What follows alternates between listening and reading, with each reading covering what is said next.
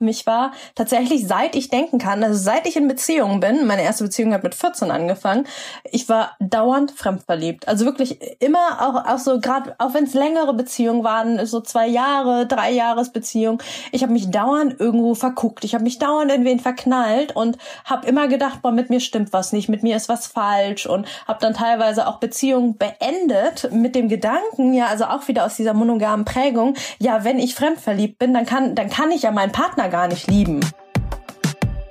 Hi und herzlich willkommen im Me Too Podcast, dem Podcast für Opfer und Betroffene von sexueller Gewalt. Ich bin Mai Nguyen und ich führe dich hier durch. Bitte, bitte sei achtsam mit dir beim Hören des Podcasts. Wenn dich die Inhalte triggern, such dir auf jeden Fall Hilfe, denn das Schweigen hat ein Ende.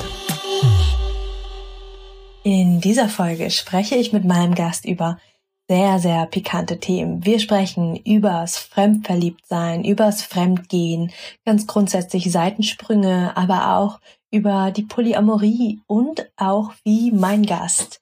Sie heißt Melanie Mittermeier, ist Affärenmanagerin und Liebescoach seit über zehn Jahren.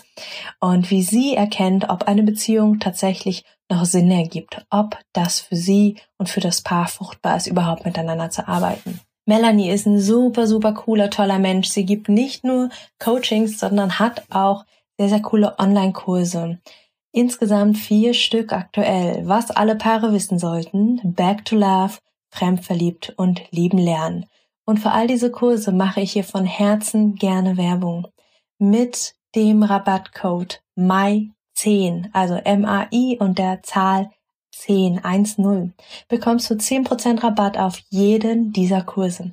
Also, wenn dir Melanie gefallen hat, klick total gerne auf die Show Notes, da habe ich dir alle vier Kurse verlinkt und schau mal, welcher Titel dich anspricht, welcher Inhalt dich anspricht, was gerade dein oder vielleicht auch das Thema von dir und deinem Partner, deiner Partnerin ist.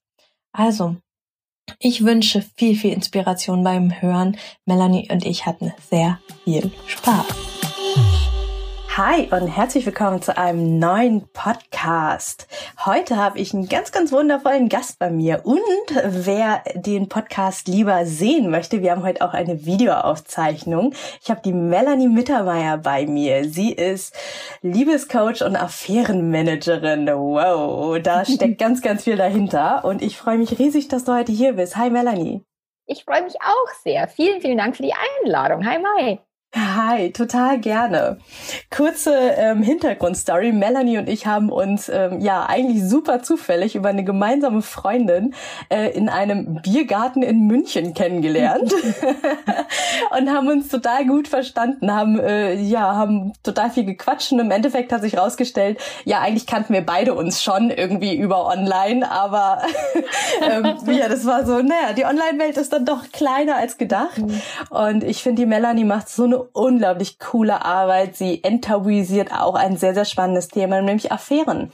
Ja, fremdverliebt sein. Was macht man da? Ja, in unserer Gesellschaft ist es, Affäre haben direkt so ein großes, oh mein Gott, und das darf man nicht und das gehört sich nicht und bla, bla, bla. Und da, da macht die Melanie einfach eine unglaublich schöne Arbeit zu und, ähm, Ihr wisst, äh, der Podcast hier geht eigentlich um das Thema MeToo. Gleichzeitig äh, ist die äh, Podcast-Folge, also sowohl die äh, zum Thema offene Beziehungen und Polyamorie mit der Katrin Weidner, als auch Sexualtherapie und Traumatherapie, also wo wir sehr, sehr viel über Sex gesprochen haben, mit der äh, Dr. Melanie Büttner. Die beiden Folgen sind einfach so mit die meistgehörtesten auf diesem Podcast. Also irgendwie interessiert euch ja das Thema Sex, Beziehung und Liebe. Und ähm, das habe ich dann auch in Instagram mal, äh, habe ich euch einfach mal gefragt, ne? Wollt ihr mehr zu so einem Thema Thema haben. Und da habt ihr alle ganz laut Ja geschrien. Und einen Tag später habe ich die Melanie kennengelernt und ich glaube, das war ein Zeichen. Sehr cool. Mega. Also Melanie, magst du einfach gerade mal, jetzt habe ich so ein bisschen, ja, bin schon voll ins Talken gekommen. Erzähl doch einfach mal, wer bist du, was machst du?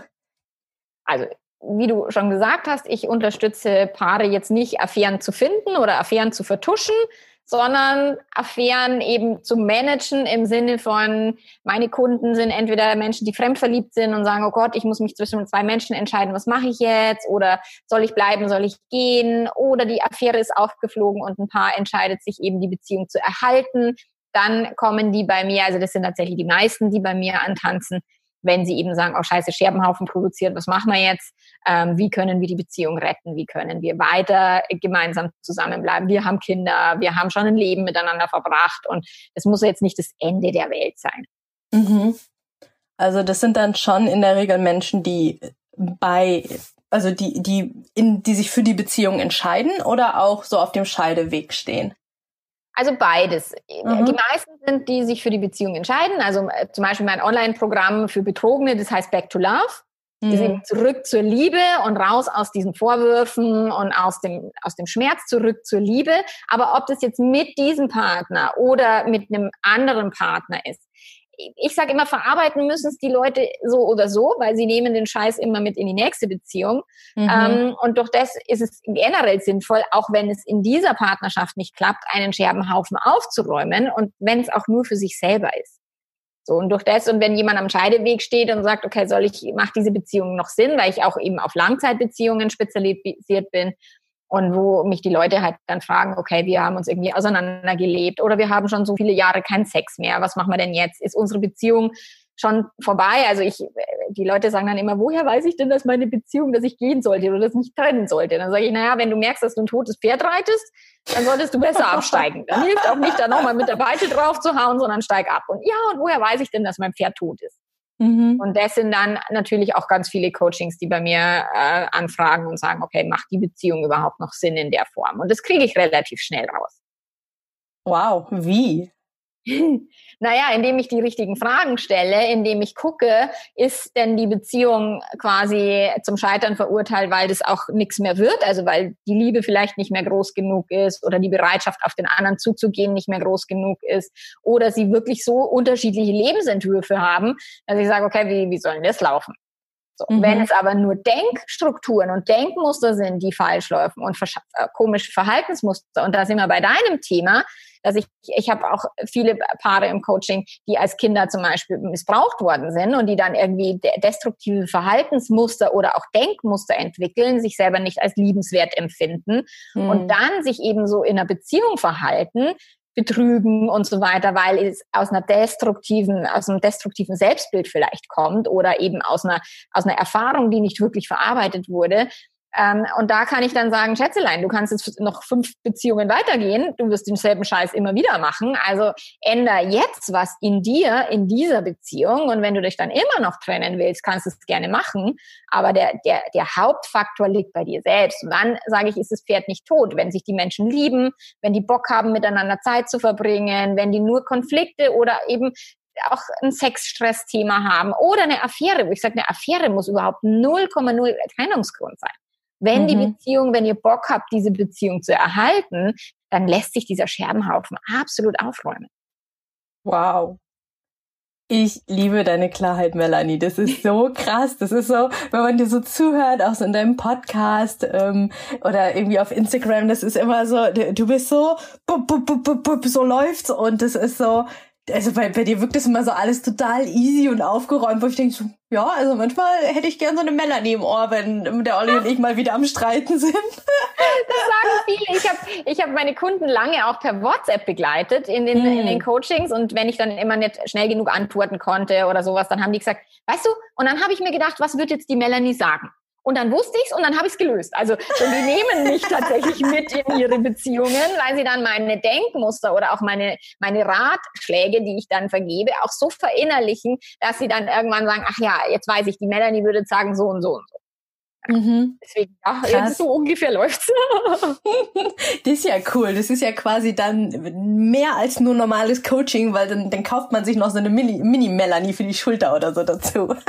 genau. Also das ist WhatsApp. Früher war das immer inkludiert in den Coaching-Paketen. Jetzt ist es halt separat dazu buchbar. Und das ist aber etwas, wenn jemand sagt, oh, ich brauche aber, gerade wenn jemand betrogen worden ist, frisch. Die brauchen mhm. tatsächlich oft jeden Tag per WhatsApp eben irgendwie ein, guck mal da und da hast du dieses Denkenmuster schon mal ausprobiert oder schau mal, na, er ist doch nicht der Arsch oder sie, sondern da ist jetzt nur dein Gehirn, es rauscht wieder in der Achterbahn nach unten und so weiter. Also mhm. da kann ich die Menschen schon immer ganz gut auffangen.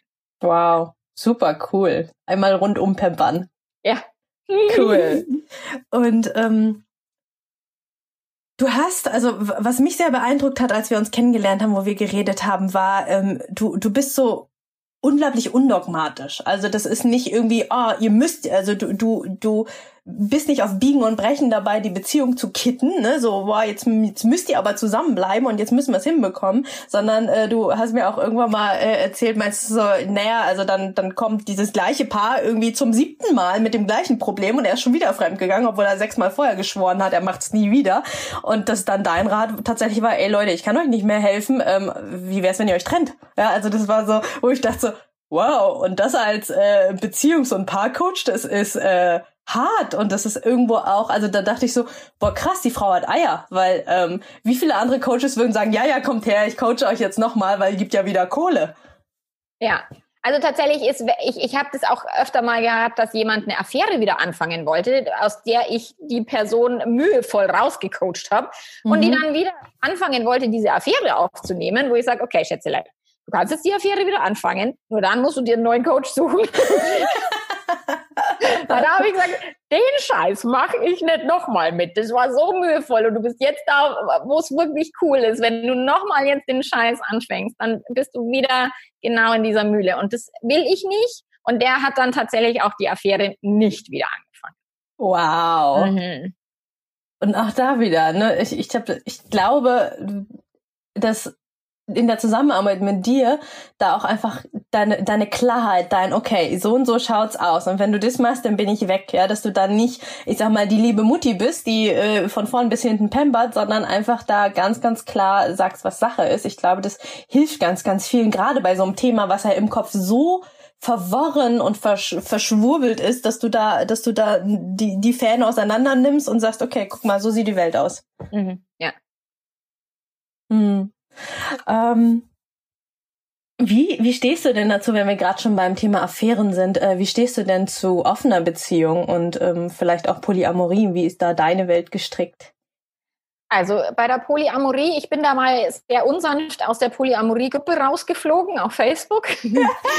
okay. Deswegen habe ich da so eine ganz spezielle Meinung dazu. Ich meine, ich finde es mit der Polyamorie total spannend und ich habe da gerne mitgelesen und gerne diese Wege verfolgt von den Menschen. So, ähm, um dann festzustellen, also ich habe dann eine Frage gestellt für ein Kundenpärchen, er will Polyamor leben und seine Geliebte sozusagen betrügt aber ihren Mann heimlich. Mhm. Ist aber nicht meine Kundin, ist ja nicht meine Baustelle, mir wurscht. Ich habe nur mhm. dieses Pärchen unterstützt, quasi damit klarzukommen, dass er diese andere Frau liebt. Und mhm. sie haben mich in der Luft zerfetzt in dieser Facebook-Gruppe, die Polyamoren. Mhm. Äh, und du unterstützt die beim Lügen. Sag ich, hat sie mich gefragt, äh, nein, wäre ein bisschen übergriffig zu sagen, das darfst du aber nicht. So, mhm. weil, wie gesagt, ich bin da nicht dogmatisch. Wenn einer seinen Partner anlügen will und damit durchkommt, ja, wer bin denn ich, dass ich sage, das darfst du nicht? Sondern mhm. das ist, wenn, das ist, sie erzeugen ja die Ziele in, oder die Ergebnisse in ihrem Leben und die mhm. Konsequenzen mhm. muss jeder selber tragen. So, ah, aber du bist ganz schlimm und also sie haben sich wirklich in der Luft zerfetzt. Wow. Da hat sich dann der Leiter der, der Polyamorie-Gruppe echt auch entschuldigt am nächsten Tag und, und fand es ganz schade, weil ich bin dann wirklich rausge ausgetreten und habe gesagt, Leute, ich kann da nicht mehr eine Frage stellen. Mhm. Wenn ihr mich mit meiner Frage so in die Mangel nehmt, mhm. dann werde ich da nie wieder eine Frage posten in dieser Gruppe. Ja. Und auf das bin ich bei der Polyamorie so ein bisschen, die sind ähnlich dogmatisch wie die krass monogamen. Mhm. So die Monogamen sagen, mit dafür, wenn wir eine Person lieben und wehe und dann, ansonsten ist alles ganz schlimm. Und die Polyamoren sagen, du musst aber immer ehrlich sein zu allen und du darfst niemals lügen, weil ansonsten ist alles ganz schlimm. Also das heißt, es ist für mich quasi dieselbe Art von Verbissenheit, mhm. nur zu einem anderen Thema. Und sie glauben, sie wären so offen. Und sie glauben, sie wären so äh, ähm, äh, tolerant auch anderen Lebensentwürfen gegenüber.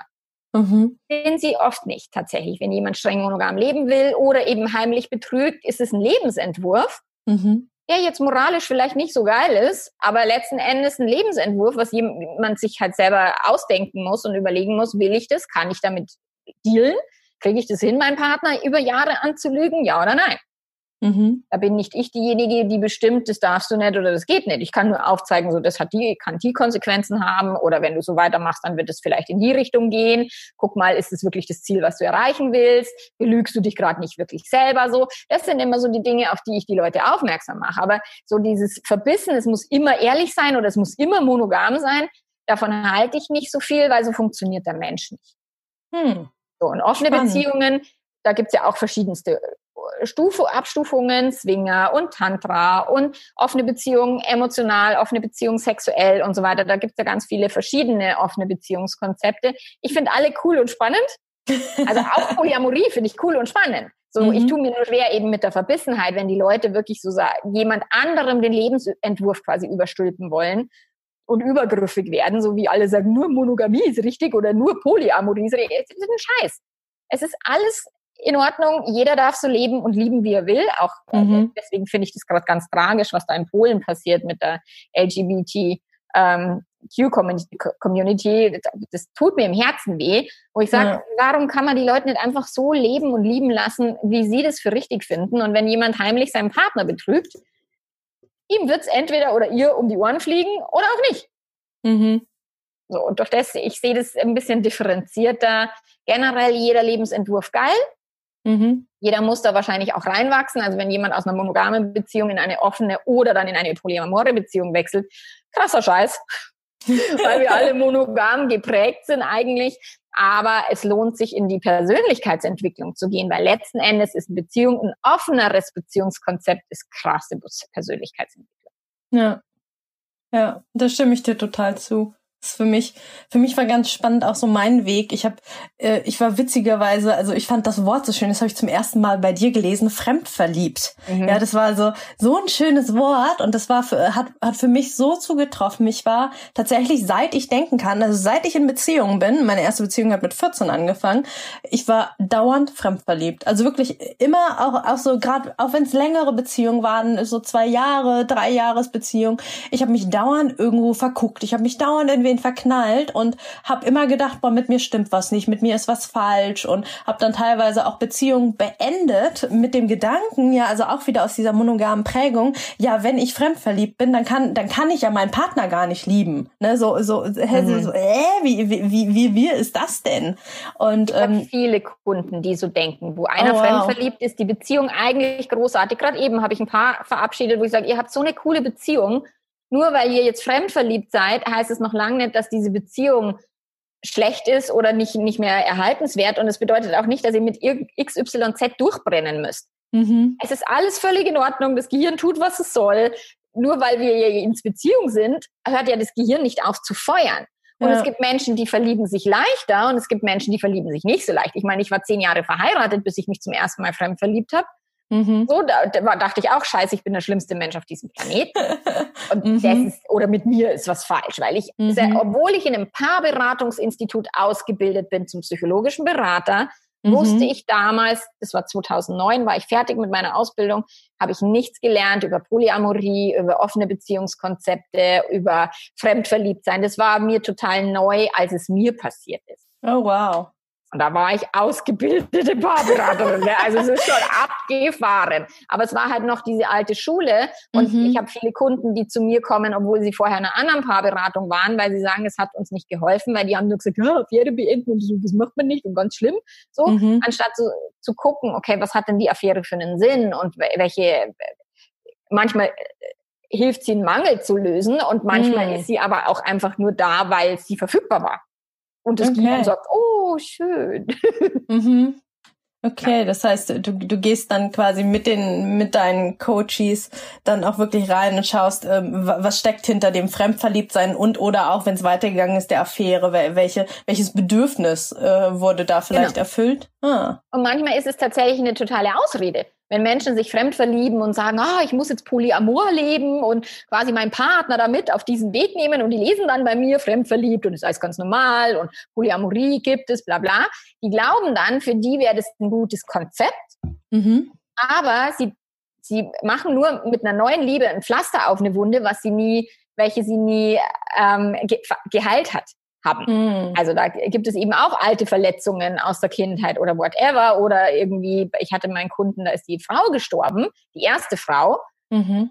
Die zweite hat ihn quasi aus der Trauer da geholt, die hat er geheiratet. Nach 15 Jahren hat er sich fremd verliebt und hat jetzt gemeint, er müsste jetzt mit der dritten Frau quasi eine polyamore Beziehung beginnen, mhm. obwohl er aber eigentlich die Trauer von seiner ersten Frau noch nicht verarbeitet hat. Oh wow. Und das ist halt das, da geht's dann in die Tiefe, wo ich sage, polyamore Konzepte, alles schön und gut. Nur wenn du sie dafür nutzt, um irgendwo nicht hinzugehen, wo es dir mhm. Angst macht, wird's dir die, die Scheiße um die Ohren fliegen. Das hast du sehr äh, nicht diplomatisch ausgedrückt. ja, super spannend, krass. Ja, so habe ich's. So klar habe ich das tatsächlich noch nie irgendwen ausdrücken hören. Das ist cool.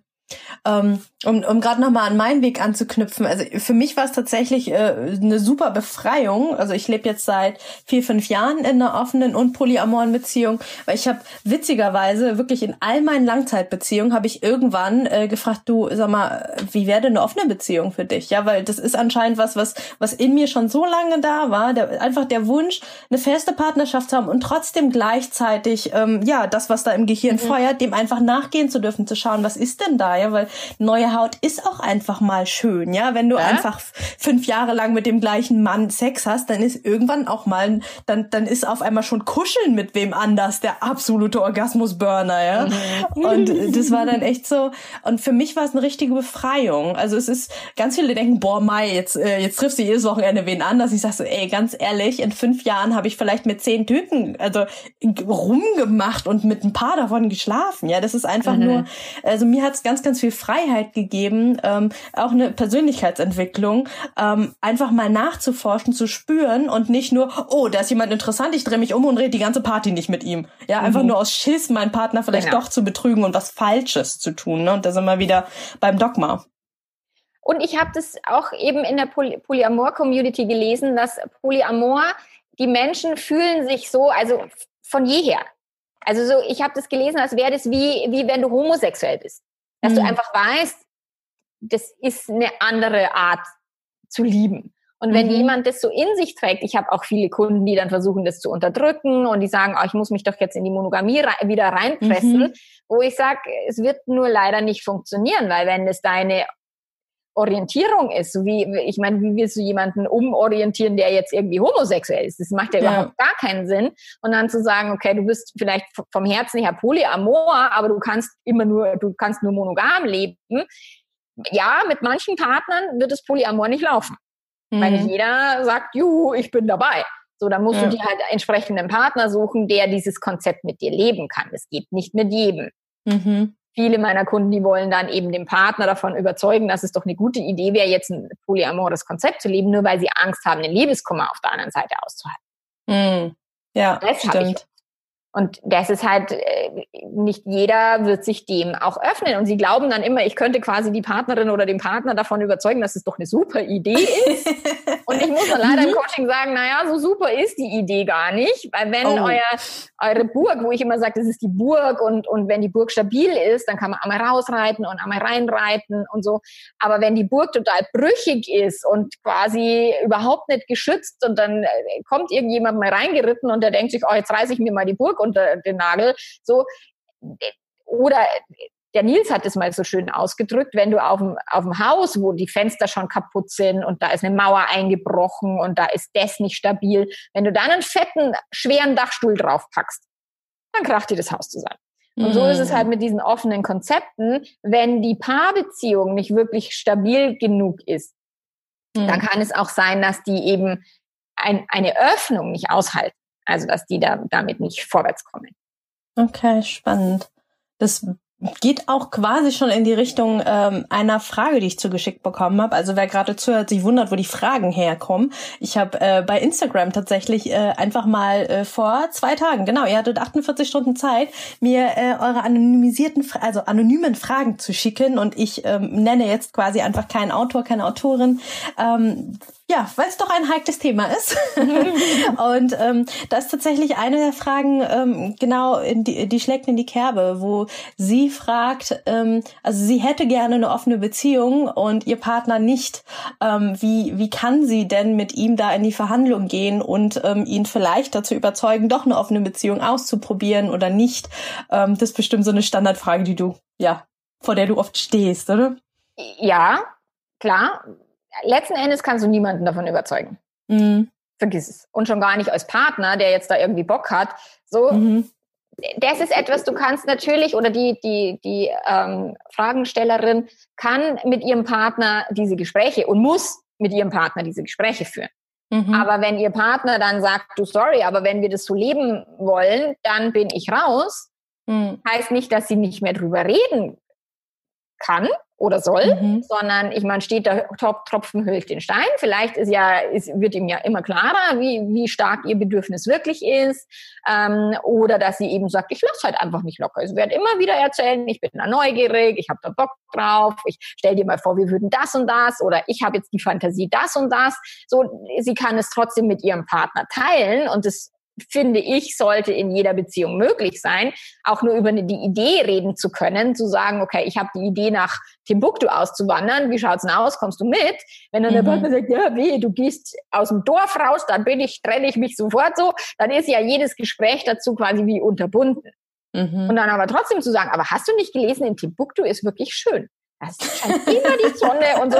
Also dieses dann nicht locker zu lassen, sondern zu sagen, okay, auch wenn es unbequem und unangenehm ist, erzähle ich meinem Partner immer wieder von meinen Wünschen, Träumen, Ideen ähm, und nur rein hypothetisch. Und wenn der jedes Gespräch abblockt, also wirklich jedes Gespräch, dass sie keine Möglichkeit hat, dann muss sie sich heute überlegen, ist es wirklich die Beziehung, in der sie dauerhaft leben will. Mhm. Und es geht. Also ich habe tatsächlich Kundinnen meistens, wo die Männer 0,0 reden und die dann sagen, aber man muss so reden in einer Beziehung. Ja, wäre eine gute Idee. Und wenn du einen Mann hast, der nicht spricht, was willst du jetzt machen? Ihn foltern? mhm. Also dann zu gucken, mit welchem Partner bin ich zusammen und ist es mir wichtiger, dieses Konzept zu etablieren? Ist es mir wichtiger, monogam zu leben oder polyamor oder offen? Oder ist mir dieser Mensch wichtiger? Mhm. Und dann muss ich gucken, was kann ich denn mit diesem Menschen machen, ihn in Gespräche eben darüber informieren, was so meine Wünsche sind, auch beziehungsmodelltechnisch. Mhm. Aber wenn der sagt, mir ist das Modell der Monogamie aber wichtiger als die Partnerin, ja, dann muss er halt auch sie loslassen, mhm. weil sie kann sagen, ich lebe trotzdem, trotzdem offen, weil das ist mir wichtig. Dann musst du halt deine Entscheidung treffen für dich. Mhm. Das ist das, was die meisten Menschen sich halt nicht trauen, weil sie die Angst, den Partner zu verlieren, so viel größer ist. Dadurch unterdrücken sie ihren Wunsch. Dann die Gesellschaft gibt einem Recht im Sinne von sich selber. Aber was blöd ist, was du da willst, würde sie irgendwelche Freundinnen fragen, würden sagen, spinnst du? Wie kannst du das nur wollen? Und so. Deswegen sind die Menschen halt auch so alleine, wenn sie dann ein offenes Beziehungskonzept überhaupt nur sich vorstellen könnten, weil so mhm. wenige halt da mitgehen. Ja. Doch das muss sie für sich selber wirklich klar haben, was ist mir gerade wichtiger. Und es kann sie auch alle halbe Jahr irgendwie wieder neu reflektieren und gucken, bin ich immer noch in, in der Beziehung, in der ich sein will? Kann ich wirklich über die Themen sprechen, die mich interessieren und die mich beschäftigen? Kann ich es nicht? Liebe ich trotzdem diesen Menschen? Weil auch dann muss das Pferd nicht sterben. Auch dann können wir trotzdem in einer Beziehung sein. Aber den Partner verändern oder von irgendwas überzeugen, no way. Hm. Schön. Ich ich mag ähm, diese, dieses Eigenverantwortliche, äh, Eigenverantwortliche, was du da reinbringst. Ne? So jeder steht für sich und jeder muss für sich auskaspern, was geht für mich, wo gehe ich in Verhandlungen, was geht gar nicht. Und dann zu schauen, wo, wo, wo kommen wir zusammen. Und auch wenn man schon ewig zusammen ist, ähm, ganz oft kommt so ein Thema ja erst viel, viel später auf den Tisch. Hm? Klar, logisch. Das ist beim Pärchen von eben 27 Jahre verheiratet. Und mhm. plötzlich sagte, ich habe noch nie an andere Frauen gedacht, aber jetzt ist es so.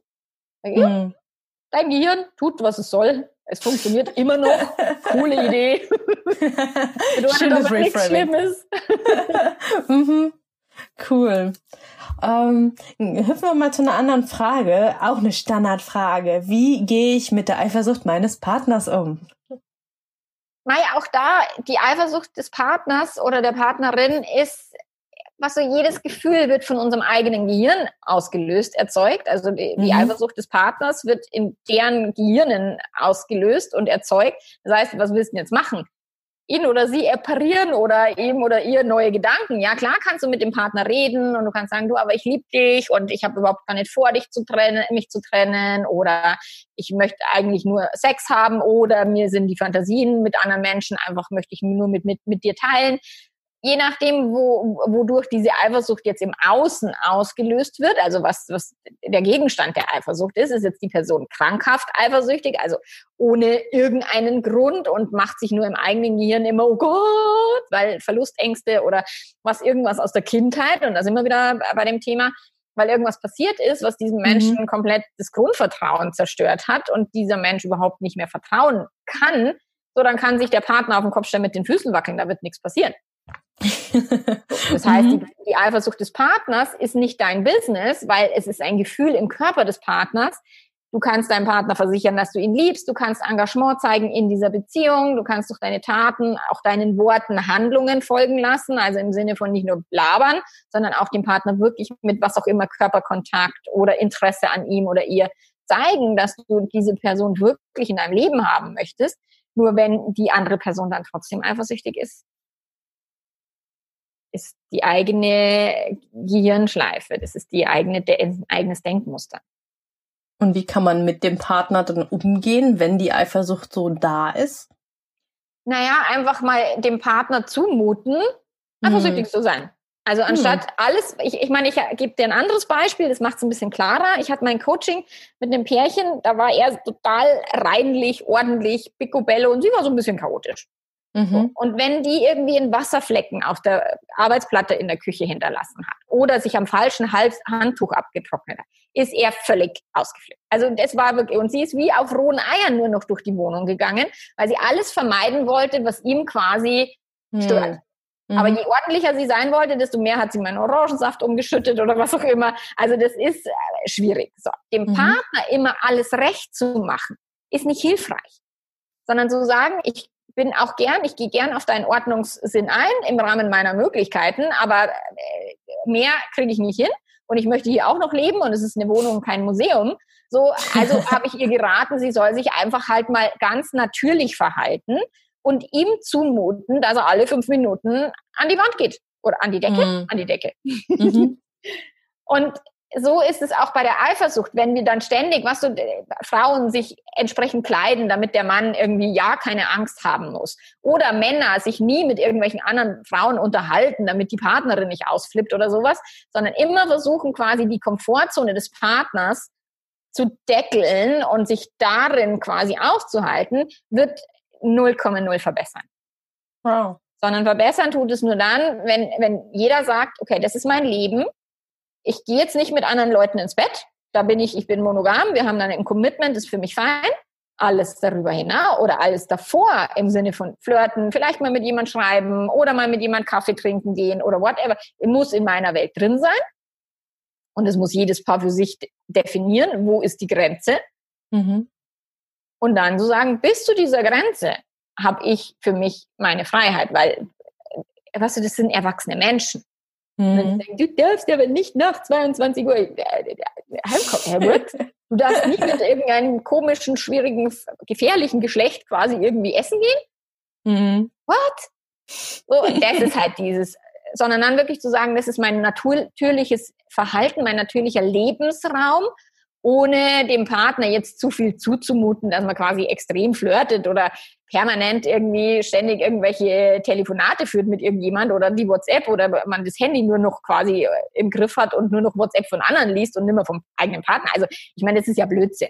Mhm. Aber trotzdem sich frei zu bewegen im Rahmen der Absprachen der Beziehung, also das muss möglich sein. Und wenn der Partner trotzdem eifersüchtig ist, ja, dann ist es halt. Das ist ein mhm. Gefühl es, er fällt nicht tot um. das ist ein, äh, eine sehr schöne Erkenntnis. Ja, er fällt nicht tot um vor Eifersucht. Genau. ja. Und ich finde äh, finde den Aspekt schön, den du gerade noch gesagt hast, ähm, sich die Grenzen definieren, weil ich habe das Gefühl, ganz, ganz oft in, ich sag mal, klassischen monogamen Beziehungen, ich kenne es ja auch aus meinem früheren Beziehungsleben, ähm, dass man die Grenze gar nicht so genau definiert, dass man irgendwie kurz drüber spricht, so, ja, wie stehst du zu Treue? Ja, Treue finde ich wichtig. Ah ja, okay, und dann war's das. Genau. Und dann und dann knallt's irgendwann, weil der eine äh, für den schon Flirten fremdgehen ist, während für den anderen Knutschen sogar noch in Ordnung ist. Mhm. Ja, äh, ich habe schon von von Paaren gehört, da, da hat die Frau einfach für sich definiert, ähm, ja, für sie ist Fremdgehen nur, äh, wenn sie penetrativen Sex hat, Penis in Vagina. Mhm. Das heißt, sie hat dann einfach mit wem anders alles getan, außer das. Ja, so, hä? Ja, und also, und da einfach ähm, für sich klar zu haben, ähm, gemeinsam sprechen über Grenzen und auch das ähm, Grenzen können und dürfen sich auch über die Zeit verschieben. Ne? Also ja. man hat ja unterschiedliche Bedürfnisse. Ich merke das auch beim Olli und mir, wenn ich zum Beispiel, wenn es mir gerade nicht so gut geht oder ich zum Beispiel gerade meine meine Tage habe. Wenn ich meine Tage habe, dann brauche ich ganz, ganz viel Liebe, ja, und dann und äh, dann ist zum Beispiel eine Bitte von mir, dass er keine Dates unbedingt hat, wenn ich gerade meine Tage habe. So, so, so ganz, ganz banale Sachen. Einfach so, ähm, ja, die Beziehung und auch die, das Commitment, egal ob man jetzt eine offene oder eine geschlossene Beziehung hat, auf die eigenen Bedürfnisse abstimmen. Und sich aber immer auch die eigenen Bedürfnisse reflektieren, anstatt zu sagen, das ist mein Bedürfnis, das ist meine Grenze.